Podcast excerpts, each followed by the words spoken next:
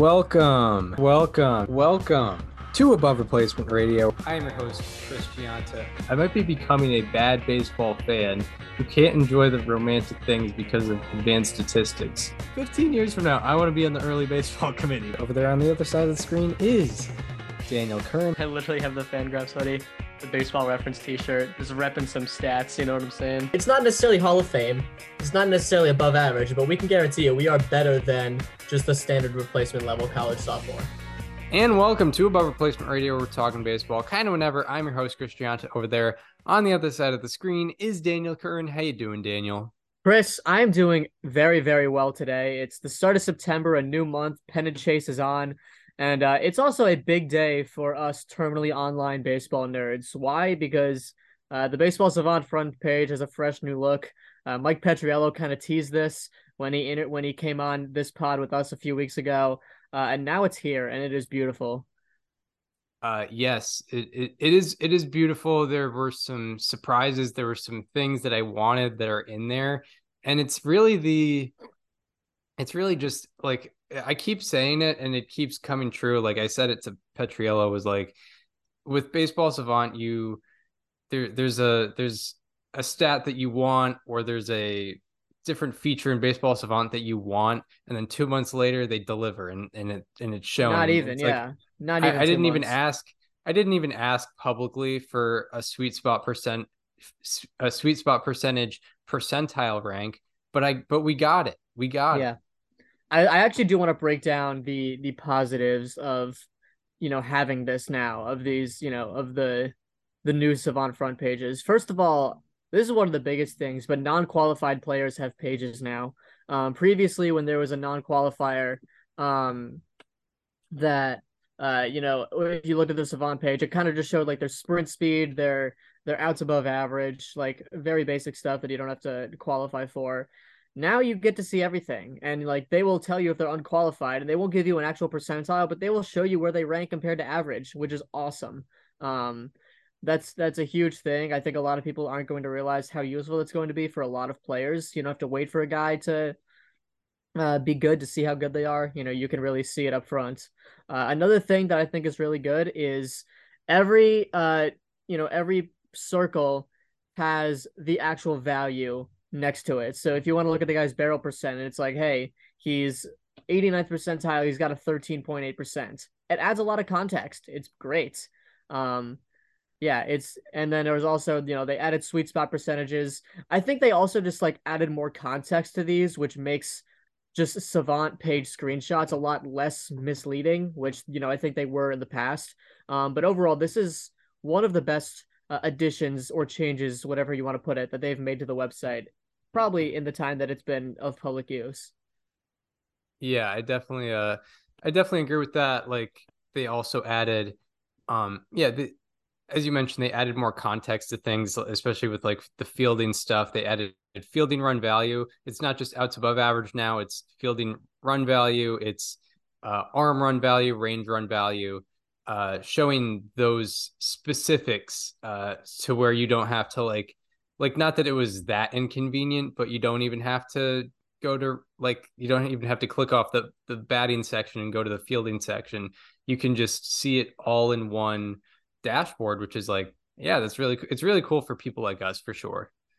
Yeah, also like they added, you know, all of the catcher stuff that that they've added in the last year with blocking and framing and pop time and uh you know uh, catching above average. I believe it's like uh it's caught stealings above average. That's what it is, but yeah, they've added a lot of catching things. Um, yeah, and then also all the run values. Um, there's batting run value, base running run value, and then fielding run value that all show at the top of the page.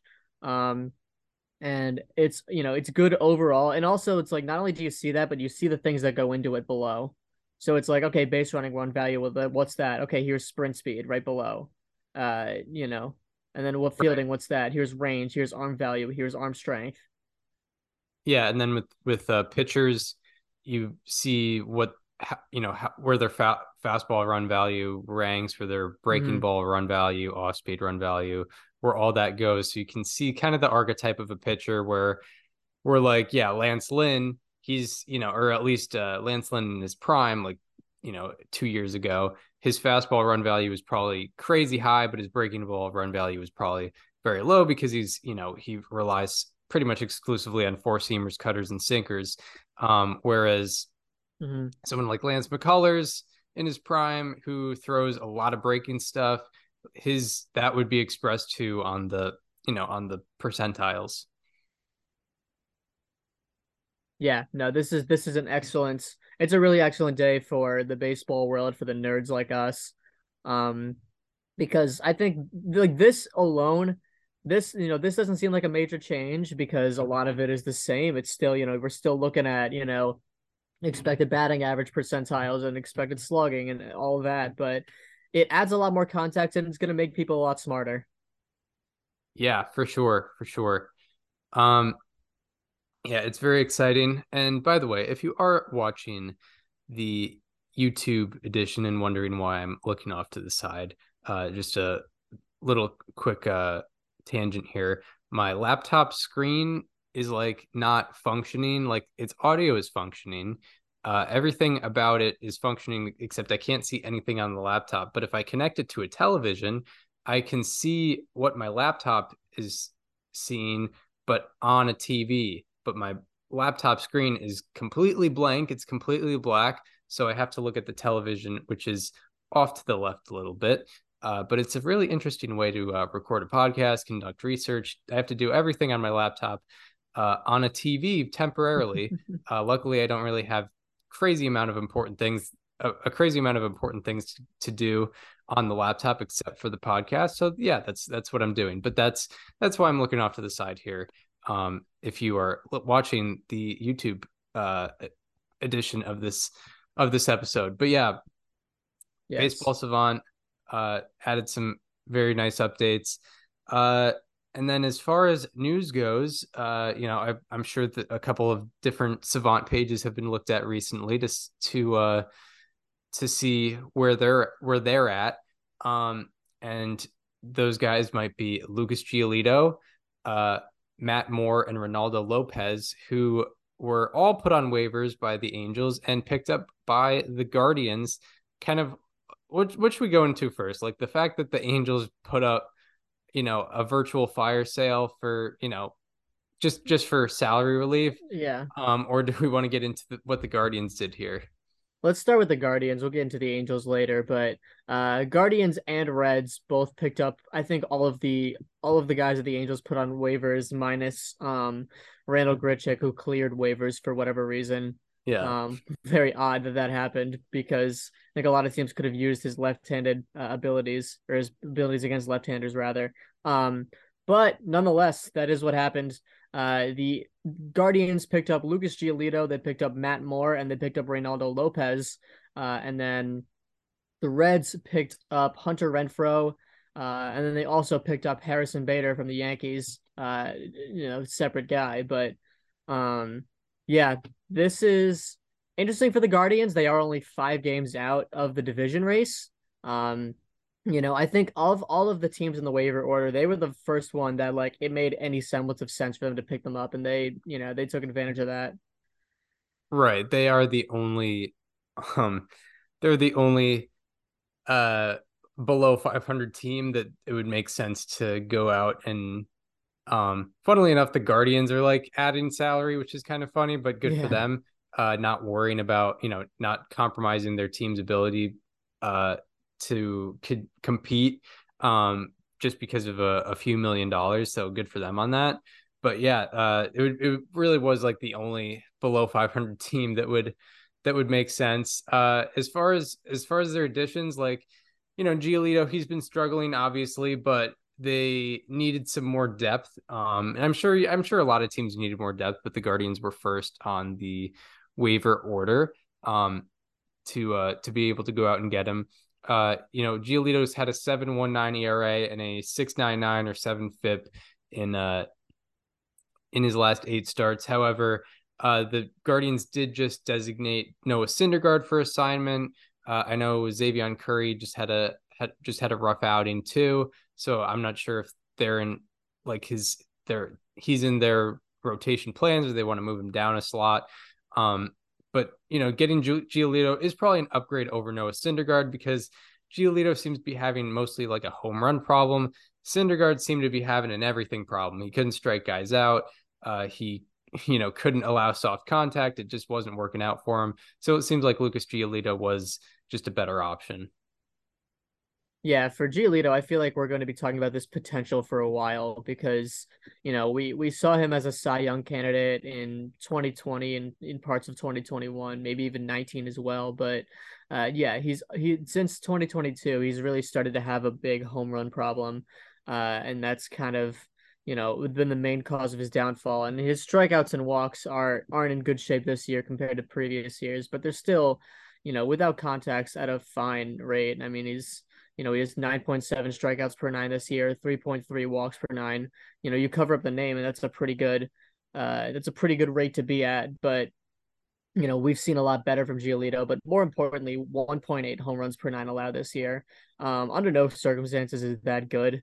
Um, yeah, under no right. circumstances are you really going to get much of anywhere with that, uh, unless you're you know, not walking anyone and not giving up any other hits, which is, you know, you're asking a lot. You're asking for a lot to go right there. But, um, yeah, I mean, he really just needs to find a way to keep the ball in the yard. He couldn't do that in LA. Uh, he allowed 2.8 home runs per nine in his six starts there, which is, you know, obviously tremendously bad. But uh, Cleveland will uh, hopefully give him a better environment yeah you you just don't know exactly how it's going to go down like with with home run issues sometimes you could say that it'll just naturally you know even out at some point but with how long he's been allowing home runs i mean i know that that rate has you know rocketed up a little bit uh this year. I'm trying to i'm trying to check out where his barrel rate is at since you know er, in his last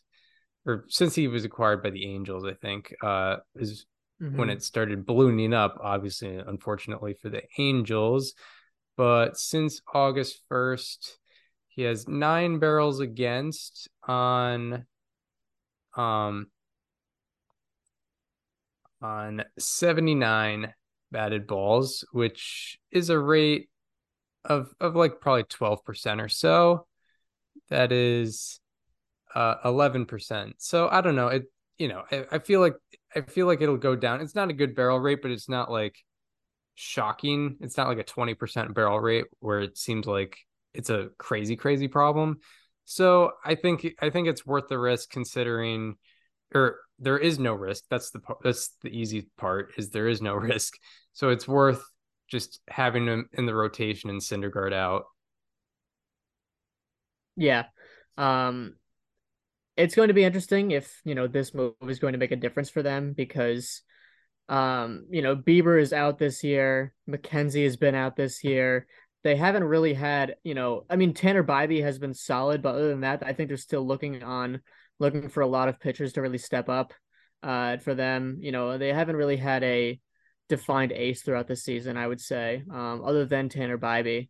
Uh that's probably the closest you can you can the po- closest guy that you can point to um, throughout the season, but you know that's they weren't expecting that of him going into the season, and he even has a 370 FIP. So, um, you know, still not you know not what you want your best starter to be for Cleveland, but um, yeah, they're gonna need Giulio to. It's very weird because you know he lost a tremendous amount of value over the last month. He was traded for a top 100 prospect, going from the White Sox over to the Angels and now he's you know getting acquired for quite literally nothing uh, in terms of you know other players to give up for Cleveland. Um, but I think there's going to be a lot of expectation placed on him regardless.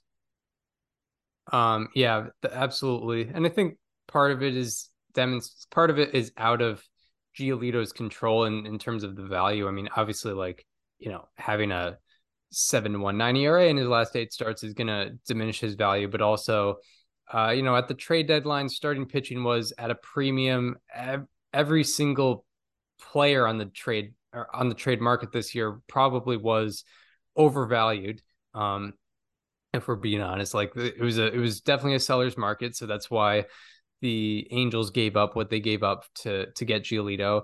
Meanwhile, now, yeah, like you know, six bad starts later, uh, he doesn't look as great. And I think it was like you know the Angels are are looking really for salary relief trying to get under the luxury tax. I don't know if they did. I don't really, I, I don't know if it really ends up mattering if they did. Um, who knows that it, it'll change their, you know, comp uh, compensation pick or whatever it is, uh, if they if Ohtani leaves. But, but yeah, I think uh one of the one of the more interesting acquisitions that maybe isn't getting talked about as much is uh, Matt Moore going to the Guardians. Also, uh, Moore, shout out to you for uh, projecting his success in 2021 or yep. or uh, was it 2021? Well, who are we talking about here? Matt Moore. Uh, that was 2021. Yeah. Yeah. Um, but yep. he's been successful since 2022. Yeah, it's, I was a year early on the Matt Moore. Year early. I, I, was some some would say I was a year early. Some would say I was like 10 years too late. exactly. He was a because he was the number one prospect above Trout and Harper. Uh, going into going into 2012. Yeah, which is nuts. Um, but Moore uh, has a 2.66 ERA this year out of 45 qualified left-handed relievers. He ranks 10th in ERA and 12th in strikeout minus walk rate. So he's he's uh, striking out guys at an above average rate, walking guys at a better than average rate as well. Um, and also, uh, what's notable and why this helps the Guardians is they only really had one other left-handed reliever in the bullpen with Sam Hentges. So I think I think this might end up being more this might end up being a better acquisition than Lucas Giolito. Yeah, no, I think I think Giolito might be the worst player out of those three right now. yeah, between uh... three they got. This is a complete side note. I've never seen this before in all of my years of surfing baseball reference from the 1800s to the to like pre-integration to the live ball era and any era of baseball. But if you go on the Cleveland like front page like the 2023 Guardians front page they have Cam Gallagher listed as like the team's primary catcher. You know how like every team it's like they'll show the guys that played each position like the most games or whatever and yeah. then they'll show like all everyone else. He has an OPS plus of 1 Wow. And that's the that's the main guy that they put in the Cleveland catching position, which doesn't even make sense because he and Bo Naylor have played the same number of games, and Naylor has 30 more plate appearances. Yeah, and you you wouldn't expect that for 2023 Guardians. You'd expect that for like 1933 Browns or yeah. 18. That's why I said I don't think I've Spiders. ever seen that before. Like, did they? How many? Like, did the eighteen eighty nine or what was it? Eighteen ninety nine Cleveland Spiders have have a guy like that low I, in OPS plus? I can't imagine. I think I think 1933 Jim Levey was still at like a 30 OPS plus. Yeah, like he was not that bad. wasn't good, but yeah, it wasn't one. Yeah, no, the of the of anyone who appeared in a game, uh, not as a pitcher for the for the 1889 Cleveland Spiders, the team that famously went 20 and 134. The lowest OPS plus, to be fair, it's probably a lot more difficult to get a one OPS plus in 1889 than it is now. But regardless, the lowest one that I'm seeing is 36. And it's a guy with nine plate appearances that went one for eight with a walk. Yeah, the 1899 Cleveland Spiders weren't even that bad, I guess. Yeah. That's crazy.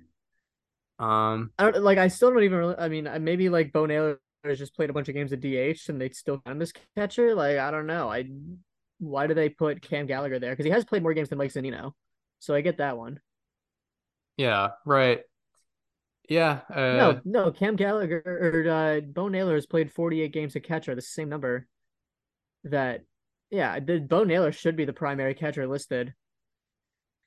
Yeah, it's. I think it's all computer programming. Yeah. Um. So who knows? Who knows with that? Anyway, knows just, I, I I just appreciate this moment because I'm never gonna see something like this again. Yeah, it, soak it in. It's it's happening. This is, it's like the super blue moon. It's yeah. Like, yeah. You got to soak this one in. Um. Yeah. So the Guardians get those three players. The Reds get Hunter Renfroe and Harrison Bader. Uh, what were what were your thoughts on on these additions? Uh, poor Hunter Renfroe. First of all, the guy just can't find a home. Yeah, no, he can't. It's really unfortunate. Uh, it, it I mean, we'll say from just from a Red Sox fan perspective, it, it makes me feel a lot better about like people being angry that they let him go when nobody has wanted him for more than a year. True. Other yeah. than the Padres, but they also developed him, so it makes sense they did move on for, from him after a year. But still, right? Exactly. Um, yeah, it's unfortunate for Renfroe. However, I think you know it, it might he might uh he might benefit a little bit. Um, I mean, any yeah. any any hitter can benefit from uh playing in at Great American Ballpark. Sorry, but, but uh, just especially known for your power. Yeah, so so specifically with Renfroe, he has 19 home runs this year. Uh, Statcast has the great feature where you can, you know, Baseball Savant has a great feature where you can see if they played every single game at this certain ballpark. Uh, this is how many home runs they would have hit based on ballpark dimensions.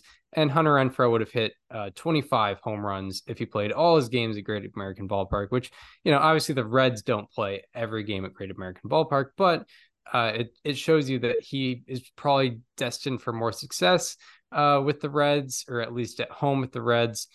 Because, um, yeah, he would have six more home runs if he played every single game at Great American Ballpark. Um, and he also pulls uh, 48.7% of his batted balls, uh, at least this year, which is an extreme amount. Um, and that's kind of what you want to be doing. He, it's 325 to left field at Great American. Uh, so I think, you know, he might be helped out. I think there were some things, you know, especially at, with the Angels, you know, at, at uh, Angel Stadium, I think they have a pretty deep left field, albeit a short wall, but a deep left field. And there might have been some fly balls that just hung up and didn't go far enough at Angel Stadium that are probably going to sneak out at uh, Great American. So I guess there there is that. Yeah. Um, another thing I think is that Hunter Renfroe will probably get more time as a DH in Cincinnati than he did in LA. Um, he's below he was below replacement level this year with the Angels. At least he was on Baseball Reference, and I'm sure he was on Fangraphs as well. But you know, we couldn't really play a lot of DH in Anaheim because that, that was kind of reserved for Shohei Ohtani. And you know, it kind of goes without saying that if he's DHing, no one else is because they need to have him there as much as possible in the lineup. Um, and I still think he's still going to play a little more outfield than DHing overall in Cincinnati, but you know, his fielding value isn't good. I mean, to to put it quite simply, you know, I think we saw it perfectly the year that he was in Boston. He has a great arm. You know, he can he can throw a lot of guys out, but you know, he he's not going to make a lot of plays that you know a lot of better infielders would make. Side note, he actually has 1.2 fWAR, but minus 0.1 BWAR. Um, uh, yeah, which is pretty interesting. interesting. I'll have to look into that one, but yeah, he he's very he has very big discrepancies on both websites this year. Yeah, interesting. Maybe um, maybe it was wins above average that I was looking at. Nope, it was wins above replacement. But but Daniel, um, did you see when Hunter Renfroe on opening night he he went back and he took that bad route and he but he went back and he caught it like with his back. I do remember that. Yeah. But so how couldn't he be a bad how can he be a bad defense if that's the case? If he did that? Yeah, I, I don't know. It just I think these numbers are lying. I think these numbers must be lying. Yeah, I mean arm value 68th percentile, arm strength 92nd percentile, uh, and then his OAA is 18th percentile, and his fielding run value overall is in the 30th. So um, yeah, I mean, Hunter Renfroe, he doesn't play the best defense at, in the outfield, um, to put it quite simply, but right. he can throw guys out. He can throw guys out, especially at GABP. And you know, it, it would be, and not only that, but you know, and why would you play him in the outfield when the other guy that the the Reds just picked off off of waivers was Harrison Bader? Yeah, that is that is true. That is true. Um, I mean, yeah, their projected outfield would be uh what Bader in center. Um, would they have Will Benson out there? I've, I've they have Will Benson, TJ Friedl out there. Um, they have, yeah. Uh, well, it's currently Fangraphs has Nick Martini as their right fielder. Um, there's also Stuart Fairchild if they want to put him in, if they want to put him out there. Um, Nick Senzel. I, yeah, I'm assuming that Renfroe is repl- is like you know is going to get more playing time than like Stuart Fairchild was because I, I noticed that he had a decent amount of plate appearances. Uh, yeah, decent amount of plate appearances. Mm-hmm. So yeah, I imagine Renfroe is getting is you know he's going to be an everyday player. It just is a matter of whether it's going to be at DH or probably right field. I'd imagine. Side note: uh, Bader and uh, Renfroe are actually both in the same percentile for arm strength. So you know if you're picking between the two, one of them goes to the outfield, one DHs. Like Renfroe doesn't even really have the arm strength over Bader because they're pretty similar. Yeah, that's pretty crazy. Um, So yeah, so yeah, you obviously go with the Gold Glover there. With yeah, I Harrison mean, I think it's a solid move for the Reds offensively. Um, you know, yeah, as long as you can have Renfroe and DH, I think he's going to have more just inherent value in the fact that he's not in the field. Yeah, and I, I like this for the Reds. I, I think the Reds have played things pretty nicely as it stands right now. I think they're a game and a half out of the um out of the playoffs or something like that. Um, but I think they've played it nicely because you know the, at the deadline, I think there was a lot of pressure on certain teams who may have been arriving early um, to make moves and maybe sacrifice their farm system a little bit. Reds didn't do that, uh, like many teams did not do, like the Red Sox, Giants, uh, what have yous. Um, you know, they didn't go out and get and get pieces, but the Reds uh, took a good opportunity to get some guys for free. Like these guys cost nothing, uh, only a tiny bit of salary. So good on them for for adding to this and you know adding to what could be a postseason run. You know, if they get there. Yeah, absolutely. I, yeah. Um, yeah, I don't like hate no what they did. no no prospect capital was was cost here. Not even your number thirty prospect. Uh, you know, it, it it works out. It works out for the Reds. Yeah. Um, so now on to the Angels, who are, you know, on the receiving or on the giving end, I guess, of all of this. Um, they are below the luxury tax. Pretty cool. Yeah, they're. They, I uh, think I they're- think they got like a million dollars under right now. Yeah, there we go. There we go. Um, so that compensation pick is is going to be a little lower for Yep. Shohei Ohtani potentially if they don't get Yeah. him. Yeah. Um, Hey, they get the 32nd pick, not the 36th pick. yeah, I'm I'm I'm curious to see what your what your thoughts are here as as like the the noted Angels optimist. Yeah, I mean, I still, I'm gonna be completely honest. I know that it looks obviously their deadline looks like, oh, it not even looks like their deadline is one of the worst that any team has had in recent memory. Like I can't think of a worse deadline, uh, in terms of overall results that we have seen from a team really ever. Um, because yeah, you'll have teams that rebuild and don't really end up getting anything of value in return, but the Angels, uh, had the option to get like probably the largest haul for a rental that the game has ever seen or you know go for it one last time and they obviously decided to go for it one last time and yeah maybe the trading Edgar Quero for uh for Lucas Giolito and Reynaldo Lopez was too much. It absolutely was. Even at the time it absolutely was but at that point you know it's hey they have O'Hoppe as the longtime catcher ideally. You know they don't need to worry about a second good catching prospect right now.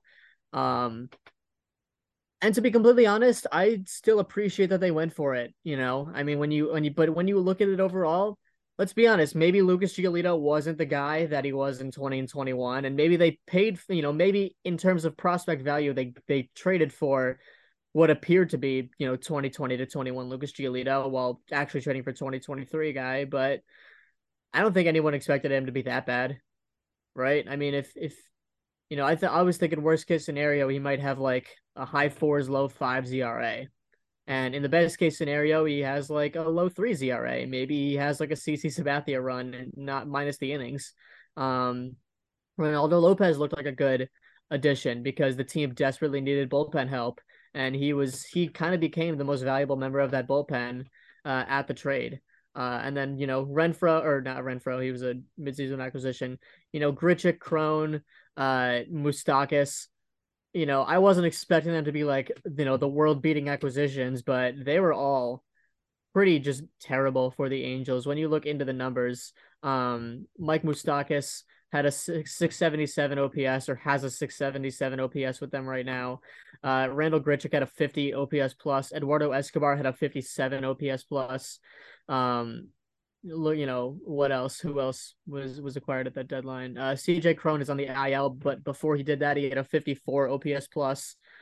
Like nobody could have predicted it would be this bad for all of these guys.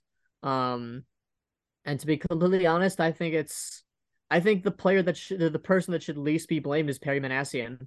You know, I've I've kind of been a Perry defender since day one. I still believe that he's a very good GM.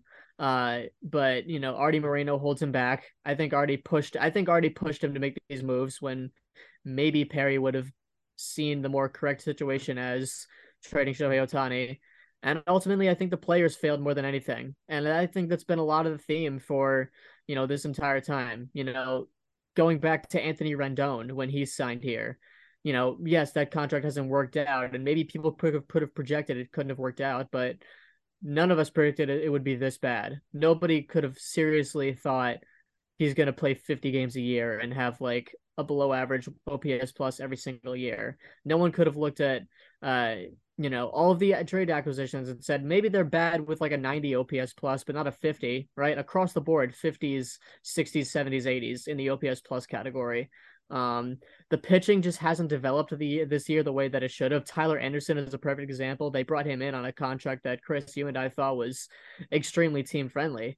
Uh, and he has a 558 ERA this year. His walks are up, which was like the entire reason he was good last year. His home runs are way up. Uh, Patrick Sandoval has been all right, but still not what we hoped he would be. Reid Detmers has a five ERA this year. Uh, you know, it's it's the players other than Trout and Ohtani that have failed, and it's Artie Moreno that has failed. Um, and I still I still like that they went for it. Um, and it just didn't work out.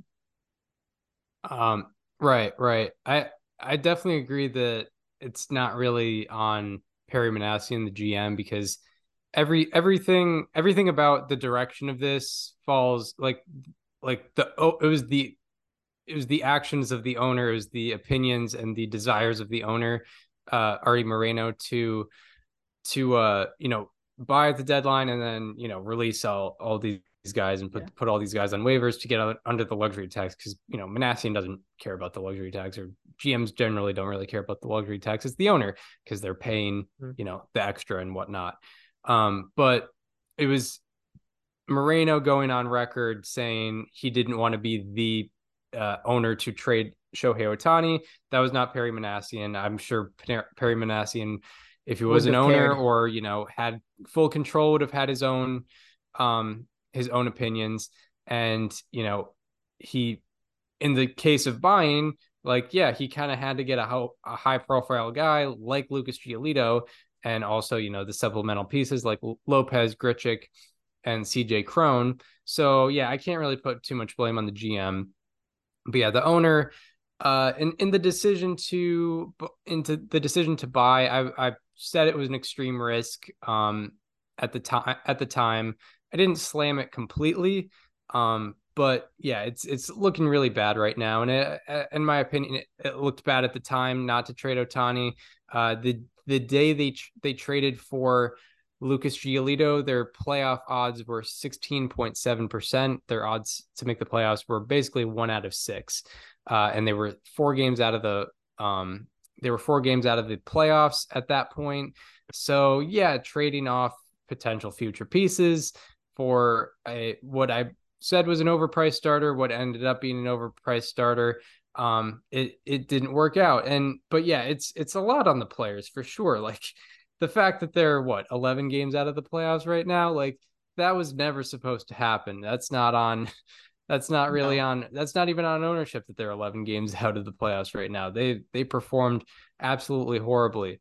But uh, yeah, they have the worst record in the AL in August, right? Um, yeah, I think they have I the worst record like... in the AL since the trade deadline, and the the Mariners who yeah. sold have the best record. Yeah, so exactly right. So it's it's like I and you know th- that's a side tangent. I don't want to hear about the psychology of a clubhouse and how they react to certain yeah, trade right. deadlines because this this trade deadline puts an end to that conversation, in my opinion. There should but, never have been a start to that conversation. Yeah, exactly, exactly. But but yeah, as far as as far as the decision, like yeah, it's it's kind of a blown opportunity to be honest for uh Arte Moreno to potentially like because they're going into rebuild mode after this. I have to imagine you yeah. can't like there's there's just it's it's a it's kind of barren, you know. Like, like at the All Star break, maybe there was some hope that like Shohei could have been re-signing with the Angels if they, you know, if they found a way to at least even get close to the playoffs and like, you know, with all the injuries and underperformance this year, it's like, hey, we're this close. All that went out the window in August. Like he is not coming back, um, especially after the UCL injury and uh you know everyone come out coming out and saying like yeah he was the one that declined to do the imaging on his arm and maybe he did maybe that's true but he's gonna look at that and be like all right you guys are throwing me under the bus. See ya. Right right yeah and this isn't this isn't a winning team. This isn't like you know trout is not the same right now. Uh doesn't hold the same value isn't going to win you as many games as he did uh you know in 2019 and and before that um, so yeah, like this, it looks like you know not trading Ohtani at the deadline, uh, especially looks like a blown opportunity now. But I also thought it was kind of a blown opportunity at the time, uh, because yeah, like I I thought, you know, them making the playoffs was unlikely. If the odds, the playoff odds showed it was unlikely. It was a one out of six chance they were going to make the playoffs. And at the end of August, uh, it's definitely proven that you know, it, it wasn't going to happen. Like you're, it, or it wasn't inevitable that it wasn't going to happen, but based on team performance, uh, yeah, it's not going to happen. So, yeah, it's unfortunate. I'm, I'm wondering, I'm wondering what this offseason looks like for the Angels. They can't really trade anyone away. They're, they might just lose Ohtani yeah. and then just be battling the A's for last place. Yeah, no, I think that's exactly what it's going to be. Yeah, like you mentioned, I mean, if you're going to trade anyone, they, yeah, there are some small pieces they can trade, but you know, nothing, nothing of major value. Um, yeah, you can't trade Shohei. Um, yeah, yeah, and I, I think if they ended up trading Shohei, Shohei at the deadline, um, obviously that that idea seems um, way better now than it did, you know, at the All Star break and when it was being discussed. But but also they... like, yeah, if they if they didn't trade Shohei, we're gonna be talking about like, man, they were three and a half games out. What if they what if they did it? Um, yeah, I. I like we know. are going it, to just... like we are going to have that hindsight conversation unless of course they magically did it without Shohei. True. Which True that is the case. But but like you know, if they if they ended up trading Shohei, they could have made this rebuild a little faster by getting some pieces that would be coming up in the next couple years and maybe they could make something out of that um, and rely on you know less ownership and gm to build up the system but uh but now it's it's going to be a slower process um that's for sure and and yeah it's this this is the worst case scenario for the Angels. Uh, when you go back, no Ohtani. Yeah, when you go back a year, you know there was that conversation where Arte Moreno was was going to sell the Angels, and then he changed his mind before the season. That was honestly that was when I when I think a lot of people knew like okay this is this is bad. This is really really bad if they don't make it this year, because I think I mean Arte Moreno is of the big market owners. I think he's comfortably the worst one I mean, I don't think that's I don't think that's even a competition, right? When you think of all the bad owners in Major League Baseball, you think of you think of the Guardians, you think of the Pirates, you think of the Reds, you think of the Rockies, you think of the Rays, uh, you think of you know several teams that are small market teams that you don't expect a lot out of year in and year out. The Angels, with a you know a budget that is nearing the luxury tax, Arte Moreno is the worst of those owners. You know, you look at the teams that aren't that are usually near the luxury tax. It's you know the Red Sox, the Yankees. Um, there's you know the Dodgers, obviously, right? The Braves, like Mets, the Mets, yeah. And I know a lot of people don't like you know John Henry or Hal Steinbrenner, but those aren't bottom ten owners in baseball, right? I mean, I, I I'm a Red Sox fan, and I'd much rather have John Henry than you know John Angelos or you know the Dolan family or Dick Monfort or Stuart Sternberg. Exactly. Yeah. Yeah. But Arte Moreno, I think, is a bottom ten owner in baseball, uh, with a big budget, which is very hard to do. Yeah, yeah, it is. It is very hard to do. Um, yeah, just because it it's a lot. A lot of it falls on him, and just in general, you can't have. But when you're when you have a, a high budget, I don't know how many how problems can still fall on you, the owner, but it still it still happens to be the case. Yeah. Um. Yeah. Any anything more on these uh on these waiver claims? No, I think that was kind of it.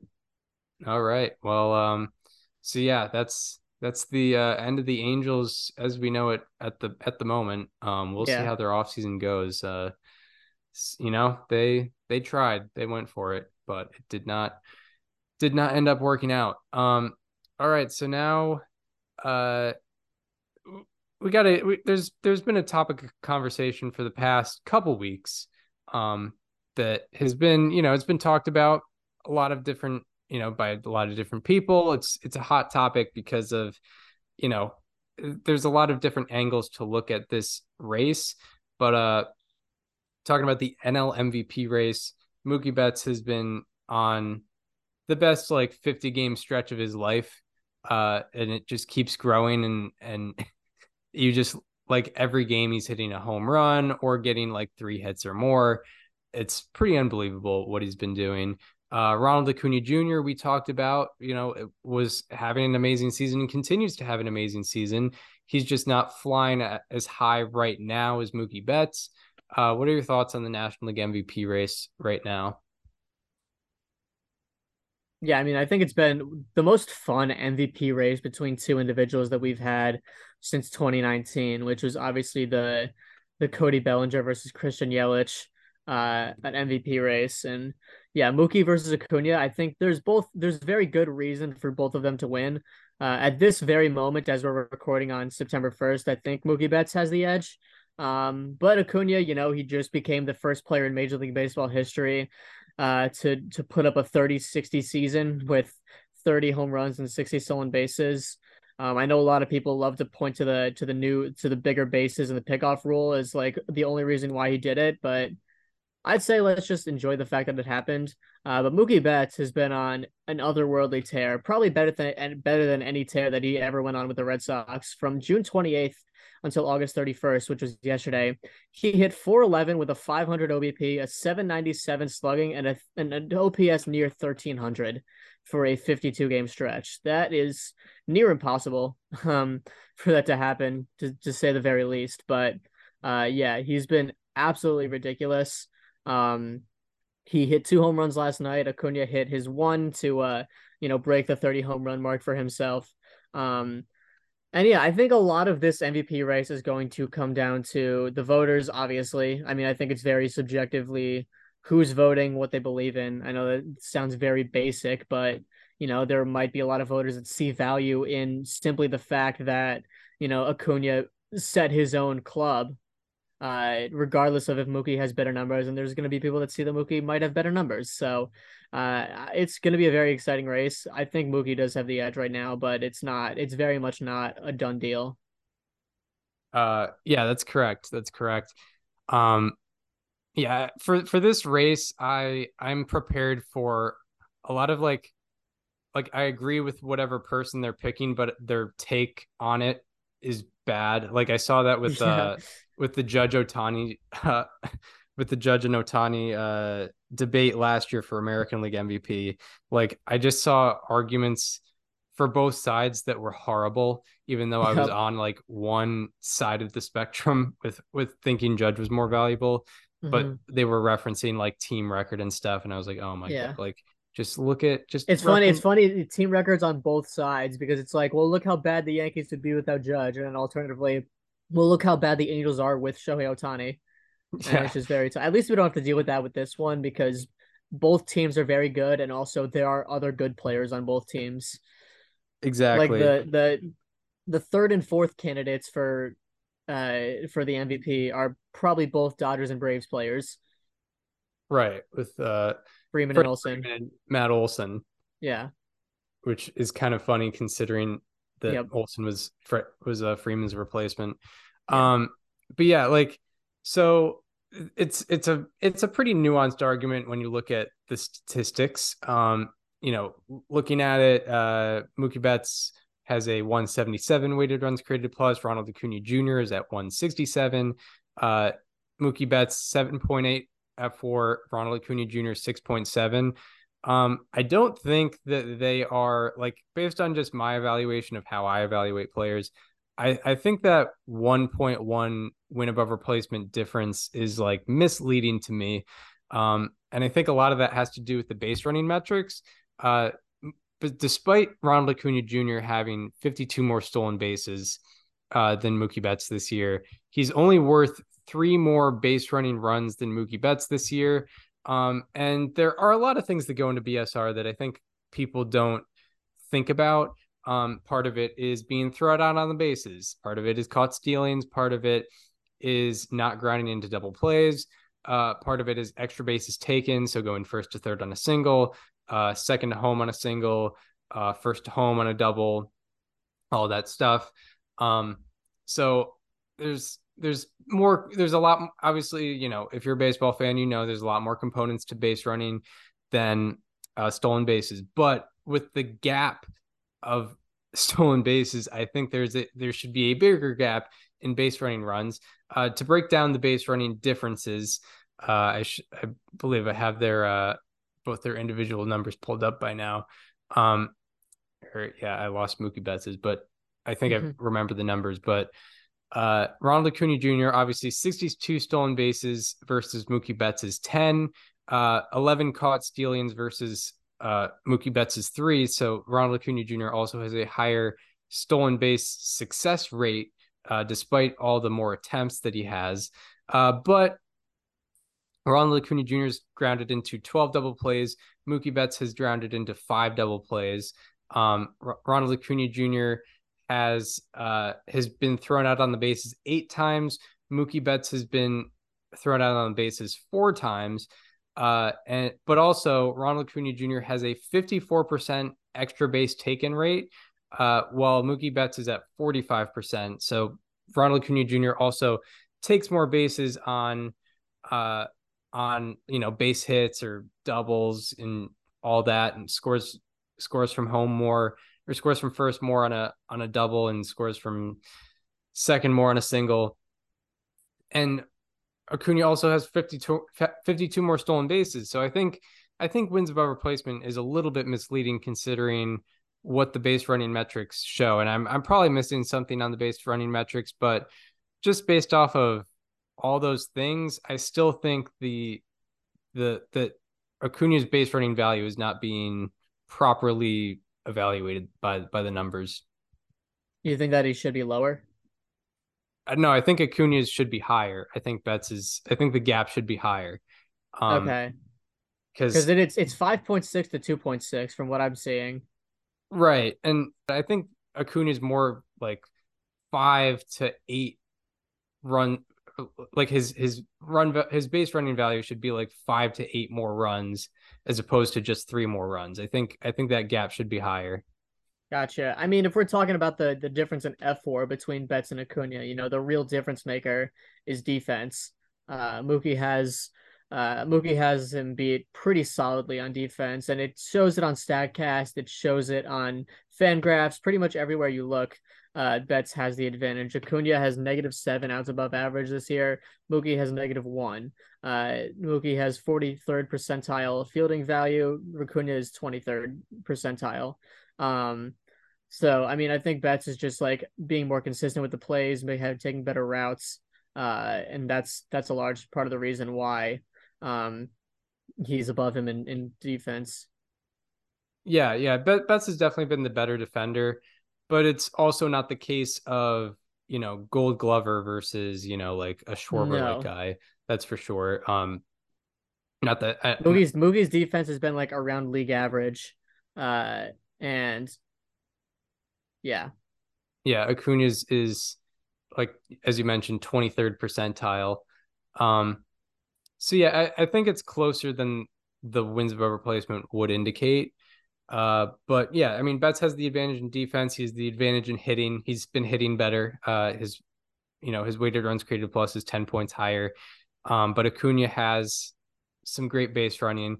And if I like, it would be hard for me to break it down right now. Um, I don't know. I, I think I'd just go Betts now just based on the momentum and how he's been able to like him and Freeman have basically taken the NL West uh, mm-hmm. On their own. Like that seems yeah. like the case. Um, but Acuna was kind of doing that at the beginning of the year with the NL East and and doing that. But but yeah, I think it's razor close right now, and I think there's there's a, that's a lot of the reason people are debating this. Uh, here's what I will say is. Uh, this goes back to a thing I was saying at the All Star break with like the Luis Arraez hitting 400 thing, like the potential of that. Something can be you know a guy can do a a thing that no one else is doing but still not be the most valuable. Um so i i don't want to yeah. I don't want him being the only guy to get this you know certain marker a 30 60 season to be the reason he gets mvp because like yeah like the nolan ryan had the strikeout record single season strikeout record he didn't win cy young because he was not the best pitcher. Right. And, you know, Rickey Henderson got the stolen base record in 1982. He did not win MVP because he was not the most valuable player. He was not the best player. Also, there's like, there's a two 2080 seasons in baseball history. They both happened in 1986. They were Rickey Henderson and Eric Davis. Davis finished 12th in MVP. Henderson did not get MVP votes. Like they made their own clubs, but they did not like because the game adjusted. Like there were 80, 80 stolen base seasons were more common at that time. At the time, like this is a newer thing, and it's re- like it's really cool that Acuna did this, but it doesn't mean he's most valuable. But I'm also considering that, but... him heavily because of his like 992 OPS. Yeah, and also just the fact that stolen bases are up, I think, are going to make it a lot less cool that Acuna stole 60 bases. Uh, because I mean, he was not. I mean, he does lead the majors in stolen bases, I believe, but you know, stolen bases are a lot more common now. That's just that's just what it is.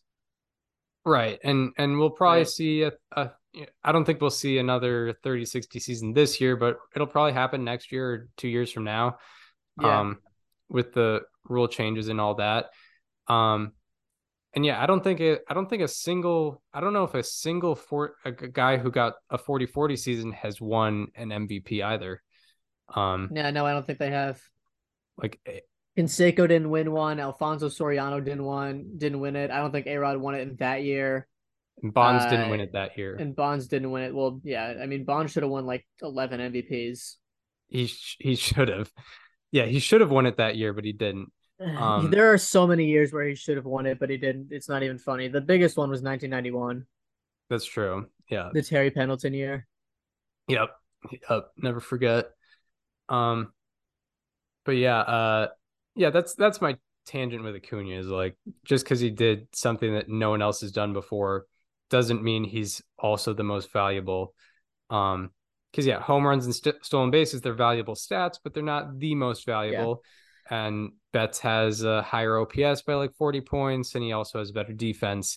So that's why people are arguing for Betts. If you were if you were wondering that, um, just by the way, I think Barry it's really Bonds, close. Uh, Barry Bonds led the National League in B WAR 11 times, and he won only seven MVPs. Yeah, yeah, yeah. It should have been more than that. Yeah, we did the history episode, and I was, I think we were openly mocking the MVP voting, like in the when when when voters got like voter fatigue in like the mid 90s, and he was like he was doing amazing in like 95 and 96 97 yep. and not getting any recognition for it yep I think he had he had more WAR than both McGwire and Sosa in, in 98. Oh, he absolutely did. He led the league that year and finished yeah. eighth in the MVP voting. Yeah. Yeah. Um, but they didn't really consider defensive value at the no. at the time. Um no. Yeah, any any more thoughts on the uh on the MVP voting? On the MVP voting? Um yeah, I mean the... it's gonna be a fun race. Like I said, I think Mookie. I think Mookie has it right now. Um, but yeah, I mean obviously there's still a month ago, and I think this could change on any any given day, really. Yeah, I, I believe it can. Also, shout out to Freddie Freeman. He's been he's yeah pretty, he's he's very much in the race. Um, Freddie Freeman's like the in any other year guy, which we love to say every single year. That's true, but I think there's like three, like those three are all on pace for like eight wins above replacement, which I don't know, like the last time that's happened. Um, I'll have to check. But uh, but yeah, that's it's pretty crazy to have three guys that might have eight wins above replacement. But also Freeman, by the way, I looked at his base running stats. they're pretty crazy. He's 17 for 18 on stolen bases, and he's only been thrown out on the bases once um, wow. this year. So he's been that's why his BSR is almost as high as Acuna's, which is uh crazy to think Very about. fun. Very fun. Um all right. Well, that shall do it for the topics. Now we will get into uh the part that we've most prepared for uh with our players to highlight, starting with the good. It is time for our uh Friday. Friday, September 1st, 2023 edition of How About That? He's striking out less, walking more, and he's also making better contact. Turning into a strikeout machine just out of nowhere. He's been excellent all around this year. He is getting a. How about that? So for my how about that, uh, I do have a content warning here, small sample size. I know I'm doing it, but I need to talk about Davis Schneider from the Toronto Blue Jays because oh my goodness, has he been crushing the baseball? Uh, he has played 14 career games, and in those 14 career games, he is slashing 426, 526, 894 for a 1420 OPS and a 280 weighted runs created plus. Uh, among the 391 hitters to have at least 20 plate appearances since his debut, Davis Schneider ranks fifth in batting average, second in OBP, and he leads in slugging percentage, OPS, and weighted runs created plus. Uh, and that is in 57 plate appearances, so that's not a cherry picked list of 391. Uh, so far in his major league career, do you want to guess his ground ball rate, Chris? Um, well, it's got to be very low, like 25%. It is 18.8% uh, wow. in the 20 in the 14 games that he's played. That is the lowest among the 322 qualified hitters with at least 25 batted balls since the day he debuted. Uh, additionally, he has a 28% fly ball rate with a 99 mile per hour average exit velocity on fly balls, and his 37.5% line drive rate ranks the seventh highest. Uh, 56.3% of his balls, of his batted balls, have been pulled. Uh, have been pulled in general. Just 56% of his fly ball of his batted balls have been pulled. Excuse me. That ranks the 13th highest. It's the 13th highest rate of batted balls that were pulled. And on those pulled batted balls, he is hitting 722 and slugging 1889. That average ranks second highest, and that average ranks first. And additionally, 40.6% of his batted balls have been pulled fly balls and line drives. 40% of his batted balls. That is the highest rate in the majors. Uh, he has 13 such batted balls and he is 13 for 13 with a 26-15 slugging percentage. And lastly, he has a sweet spot rate of 56.3 in his major league career. That is the highest in the majors, once again, among the 322 hitters with at least 25 batted balls. So Davis Schneider has come up and made an immediate difference for Blue Jays, a team for the Blue Jays, a team that has just been needing to take off. And Davis Schneider has very surprisingly been leading that charge. Yeah, Davis Schneider how about that? Um, yeah, it, yeah, he uh he yeah he debuted against the Red Sox. I'm pretty sure hit a home run uh in his first game. Yep. Uh, and yeah, he's just been firing on all cylinders. Just the the antidote the Blue Jays needed. I for that they didn't know they needed. I guess. Yeah. Um, shout out to Davis Schneider. Um, my how about that is a victory lap Mm. Um, I'm looking like at we haven't guy... done one of those in a while, either of us. Um, yeah, right, right, exactly. Um, mine is a victory lap. Mine is my uh 2023 Twins player to watch. Uh, I'm talking about Max Kepler. Um, in his last 22 games, and by the way, Max Kepler, he kind of developed a higher profile back in like 2018, 2019. He was doing well. He had 36 home runs in 20 in 2019. He was getting compared to Aaron Judge yeah, he was yeah, he was compared to Aaron Judge uh unjustifiably, but he was he he did have that one graphic that was shown.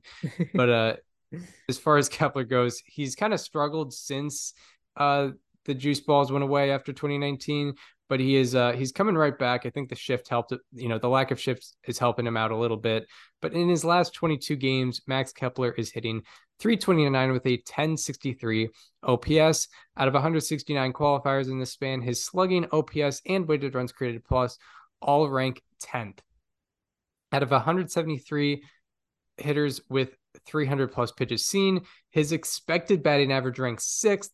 expected slugging ranks fifth, and his expected WOBA ranks sixth. So in, in, some respects, his expected numbers are actually better than his actual numbers, and uh, those actual numbers are spectacular. 1063 OPS, top 10 hitter in baseball, and uh, out of a and uh, his average exit velocity um, has gone from 91.5 miles per hour before the span to 94.2 miles per hour in the span. And out of 173 hitters, Max Kepler's average exit velocity ranks fifth. And his ground ball rate has, you know, along with hitting the ball harder, he is hitting the ball in more optimal places in the uh, in the launch angle spectrum. His ground ball rate has gone from 40% to 31%. Uh, out of 179 hitters with 50 plus batted balls in the span, his ground ball rate is 19th lowest. And his pop up rate has also decreased from 6% to 3%. Normally, you know, a guy with a low ground ball rate is going to, you know, increase his pop up rate a little bit, but he's grounding balls at a, only a 31% rate, which is 14% below average, and only popping up at a 3% rate, which is about 4% below average. It's it's less than half of the league average. Um, and that has bumped up his, you know, what what you want to do, which is line drives and fly balls. His line drive rate has gone from 23% before the span to 38% in the span in these last 22 games. Out of 179 hitters, Max Kepler's line drive rate ranks second in baseball. Uh, also, his sweet spot rate has gone from 34% to 48%. And out of 179 hitters, his sweet spot rate ranks sixth. Uh, along with that, he is barreling up more balls, uh, a lot more uh, batted balls going for extra base hits. His barrel rate has gone from 11% before the span to 16% in the span. And out of 179 hitters, his barrel rate ranks 15th. And what he's doing best is hit is getting those hard hit line drives. He's hitting the ball hard and he's also hitting them in the right places. His hard hit line drive rate has gone from 12% before the span to 28% in the span. And out of 179 hitters in the span, his hard hit line drive rate ranks second. So Max Kepler uh, has been uh, hitting the ball harder, hitting the hitting way more line drives, 38% line drive rate, second best in baseball, uh, and just getting better results because of it. And he is getting a. How about that? Um, all right, so now we go go from the highs to the lows where we're talking players or subjects that have been underperforming with our Friday, September 1st, 2023 edition of Slightly Alarming Statistics. He's been barreling up the ball way less. He's not missing bats. He's not getting the ball on the ground, and people are hitting it in the air more. It's been so bad. He is getting a slightly alarming. Yeah, so for my slightly alarming, this might be an indirect talk of shame. I don't know if you put this guy or not, but it wouldn't surprise me if you did. Did you have Christian Javier as your Astros player to watch? I did not. You did not. All right, so it's not an indirect talk of shame, but I am talking about Christian Javier uh, as my slightly alarming because uh, he's had a rough go of it over the last month, two months, really. Uh, over his last 10 starts, Christian Javier has a 708 ERA and a 674 FIP in just 48 in the third innings pitched, which is not enough for him to qualify, even though he's made the appropriate number of starts to qualify. He simply just hasn't gone enough innings in his starts, uh, which you know it's bad when that's the case. Um, among the 117 pitchers with at least 40 innings pitched in the span, Christian Javier has the fifth worst ERA and the highest FIP uh, the worst FIP in all of baseball. His strikeout rate has gone from 22.9% before the span to 18.5% in this span, and his walk rate has gone from 7.1% before the span to 11.9% in this span, which means his strikeout minus walk rate has gone from 15.8% to just 6.6% now, which is among the worst in baseball, obviously. Um, Additionally, before the span, you know, of course, when you think of Christian Javier and his batted ball profile, you think of pop ups. Uh, and naturally, his pop up rate before the span was 13%.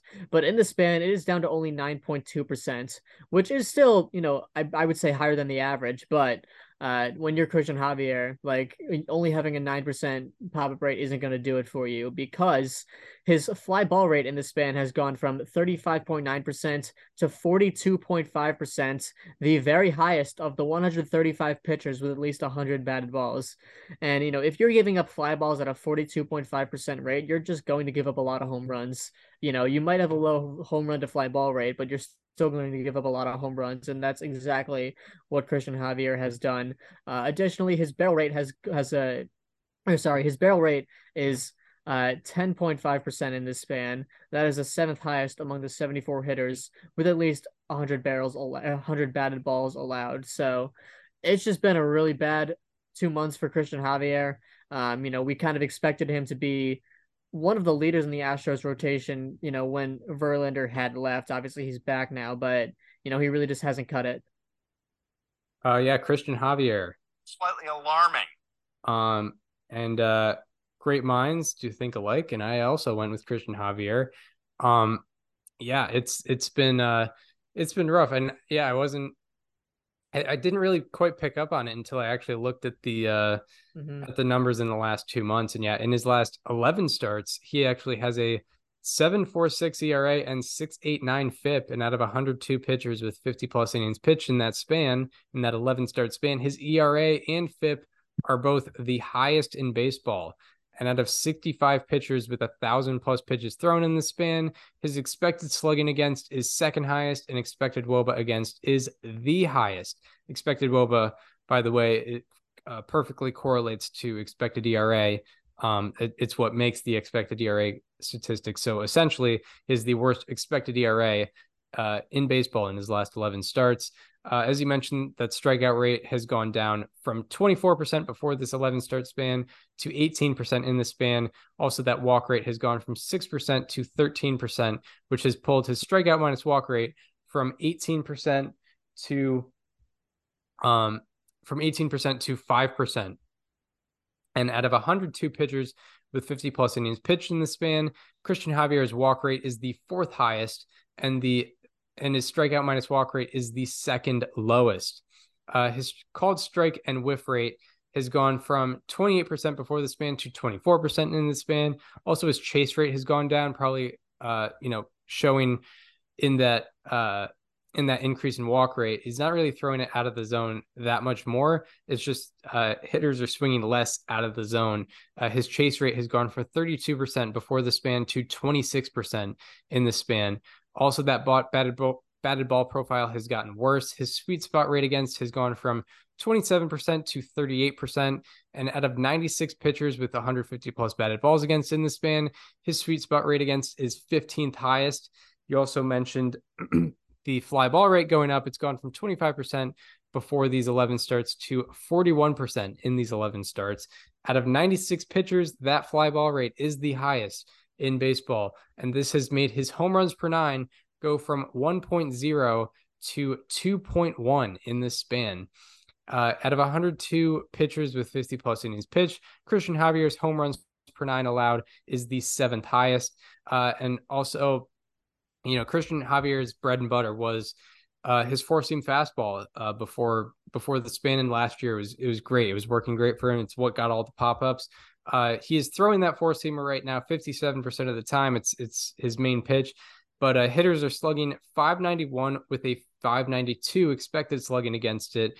Uh, there are 23 other pitchers, or there's 23 pitchers in general to throw 500 plus four seamers in this span, and I have to get up to mm-hmm. look at the statistic, and he has the highest slugging and expected slugging uh, against that four seamer, and this is a year after hitters slugged 326 against that four seamer. Right now, in these 11 starts, they're slugging 591 against it, which is the worst out of pitchers that throw that four seamer that often. Um, so yeah, Christian Javier, I was really, yeah, I was really high on him heading into the season. He ended last year amazing. He had like one run allowed in 32 innings to end the season or something like that.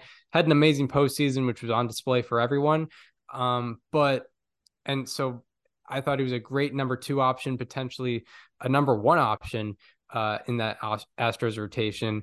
But he is walking a lot more guys. He's striking out a lot less guys. He's allowing more fly balls, more home runs, and that four seamer, which was really effective last year, has proved to not really be effective this year, unfortunately. And uh, yeah, from both of us, he's getting a slightly alarming. Yeah, um, no doubt on that one. Yeah, and, and and it sucks, especially going into the postseason. Like you hope he fixes fixes it up, uh, because he was crucial to that. Yeah, he was really crucial to that rotation last year. Um, and you know, sort of, I was I was campaigning for him to get that game three start over Lance McCullers, and I was kind of proven correctly. Like he was way better than than McCullers Yeah, throughout right. the playoffs. Um, so yeah, that does it for players to highlight. Now we will get into a preview of the weekend ahead as uh, as all that starts today, and some of these series started yesterday. But I will be getting into the series to watch. Daniel will be getting into the day by day pitching matchups. Um, one of the series to watch has uh, the game already started. One of the games today already started. Uh, it's a four gamer between the Reds and Cubs at Great American Ballpark, featuring probably Hunter Renfroe and Harrison Bader, um, the new Reds acquisitions. Or actually, I can look at the lineups and see if they're in there. Yep, Renfroe's in there, uh, and Bader is leading off. Uh, he's 0 for 1 right now. Um, but the Reds and Cubs, they're facing each other. The Cubs are in the five seed in the National League playoff picture. The Reds currently are the Reds currently are a game and a half out of the playoffs. Um, and this could be really big for them. This could maybe take Cubs uh, down a peg and prop themselves up, uh, or the Cubs could kind of kick the Reds out of the playoff race um, if they do well enough. Uh, along with that, we have uh, Rangers Twins once again. That was a good series last time. Rangers are fighting for the playoff lives. It's kind of weird that the Twins have more playoff security than the Rangers right now, um, considering records, but that's baseball. And uh, Phillies Brewers is a good matchup. Brewers are uh, only three games up on the Cubs in the NL Central right now, so this is a big series for them. Uh, Phillies, you know, they know that they're not going to get the division, um, but you know they're they're still you know trying to keep that wild card spot. They're they're comfortably in it though. Uh, also, Orioles Diamondbacks. Diamondbacks are fighting for a playoff spot. That is a big test with the first place Orioles coming to town. But the premier series to watch, uh, we got a pleasure to see uh, the first game of it last night, but it is the Braves and the Dodgers. Uh, it is probably the NLCS preview, um, although we've seen Yeah. crazier things happen. But you know, odds are these have this has the highest odds of being the NLCS. Also, high odds that there is a World Series winner in this uh, in this particular series. So yeah, it, and just great. There's great watch value. They both have things to play for. Braves want to keep that uh, keep that one seed and potential home field advantage for when they do meet with the Dodgers uh, in the NLCS if they do end up doing that. So yeah, those are the series to watch. What do you got for the day by day pitching matchups? yeah, the Dodgers Braves games are must watch on all level, and it was a really good one last night. The Braves were up seven to one. They ended up winning eight to seven. Dodgers made it Yeah. close, but uh, today slash tonight, uh, Graham Ashcraft is currently going for the uh, Reds against the Cubs at Great American Ballpark. Um, Jordan Wicks, who pitched very well his last time out, is going for the Cubs today. This is happening as we're recording, so you probably can't watch it after watching this. But Eury Perez will be going for the Marlins tonight against the Nationals in Nats Park. Kodai Senga will be going for the Mets against the Mariners. That is at Citi Field. Tyler Glasnow and Cal Quantrill will be going in the uh, 2023 wild card rematch. Uh, you know, Cleveland versus Tampa. Um, Twins Rangers, you will have Joe Ryan versus Max Scherzer. Uh, that's going to be at Globe Life Field. Uh, James Paxton will be going for the Red Sox against the Royals in Kansas City. Eduardo Rodriguez will be going for the Tigers against the White Sox at Guaranteed Rate Field. Uh, Carlos Rodon versus Justin Verlander will be going on in Yankees Astros. That is going to be an interesting one tonight uh, for the Astros, I guess. Um, you will have Mitch Keller going for the Pirates against the Cardinals. That is in St. Louis. Uh, Hyunjin Ryu is going for the Blue Jays against the Rockies at Coors Field. Um, and you will also have Patrick Sandoval going for the Angels against the A's in the Coliseum. Tristan Beck, who pitched well his last time out, will be going for the Giants against Michael Wacha and the Padres. That is at Petco. And you'll have Max Fried and Julio Urias in Braves Dodgers. And matchup of the night comes from Phillies Brewers, like Chris mentioned. It's going to be Zack Wheeler versus Freddie Peralta. Yep, that is a that's a that's a that's a good one. Lots of strikeouts in that one, most likely. Yeah, no doubt about that. Uh, so then on Saturday, which is tomorrow, um, there's not a game until four, and uh, none of the pitching matchups are really that intriguing. But uh, later in the night, you will have uh, Andrew Abbott going for the Reds against the Cubs. Uh, Tanner Houck going for the Red Sox against the Royals. Um, you will have Luis Severino and Hunter Brown facing each other in Yankees Astros in Houston. Um, you will have Jordan Montgomery facing the Twins for the Rangers. It's going to be obviously in Rangers ballpark. Uh, Aaron Nola will be facing the Brewers for the Phillies. Kyle Bradish will be facing the Diamondbacks for the Orioles. He's been a dominant pitcher. Yusei Kikuchi will be facing the Rockies for the Blue Jays. Uh, and then Bryce Elder will be facing the Dodgers for the Braves. Dodgers have yet to announce their starter on Saturday. But matchup of the night comes from Giants and Padres. It's Kyle Harrison versus Blake Snell. Yeah, Kyle Harrison had a had an amazing uh, home debut uh, in which he struck out a bunch of batters, and Blake Snell, obviously a Cy Young candidate. Yeah, I believe he struck out 10. Yeah, yeah. That was very fun. So then on Sunday to finish out the the weekend, Jameson Taillon and Brandon Williamson will face each other in Cubs Reds. That is a 12:05 or 12:10 start. Um, Josiah Gray will be facing the Marlins for the Nationals. You will have Chris Sale facing the Royals for the Red Sox at Kauffman. Uh, Tarik Skubal and Michael Kopech will face each other in the Tigers and White Sox finale. Um, Johan Oviedo will be facing his former team in the Cardinals for the Pirates. Uh, Kenta Maeda and Jon Gray will face each other in Twins Rangers. Kevin Gausman will be facing the Rockies for the Blue Jays. Um, and then you will have Jack Flaherty and Zach Gallen facing each other in uh, Orioles Diamondbacks. Alex Cobb, who almost threw a no hitter in his last start, will be facing the Padres for the Giants. Uh, and then Matt, and then uh, Michael King and our slightly alarming Christian Javier will face off on Sunday Night Baseball in Yankees Astros. And matchup of the night comes from Dodgers Braves, or matchup of the afternoon. It's going to be Charlie Morton versus Bobby Miller. Yes, indeed. Yes, indeed, Reno. Uh, we will be seeing that with the Braves Dodgers. Yeah. Yeah, that's just going to be a fun series all around. Um, all right. Well, that does it for this installment of Above Replacement Radio. We hope you enjoyed this one. If you are listening on Apple Podcasts or Spotify and want to watch the conversation as it happens, go to the YouTube channel, subscribe to the YouTube channel, look at all the features, look at the playlist, baseball history series, guest interviews, most recently with Red Sox beat reporter Chris Cotillo, and before that, uh, one of the uh, one of the main guys at Baseball Savant, Mike Petriello, where he previewed the uh, the new dashboard of Baseball Savant. So go check out those interviews on that YouTube channel uh, with all our fun features. Also, check out uh, check out our social medias. Follow me on Twitter at Chris underscore Gianta. Follow Daniel on both Twitter and Instagram at Daniel underscore Curran. And follow the show Instagram at Above Replacement Radio for all the show needs. We hope you enjoy this one, and we hope to see you next time where we will be talking all the happenings in Major League Baseball once again. See you then. This conversation. This conversation is over. Is over.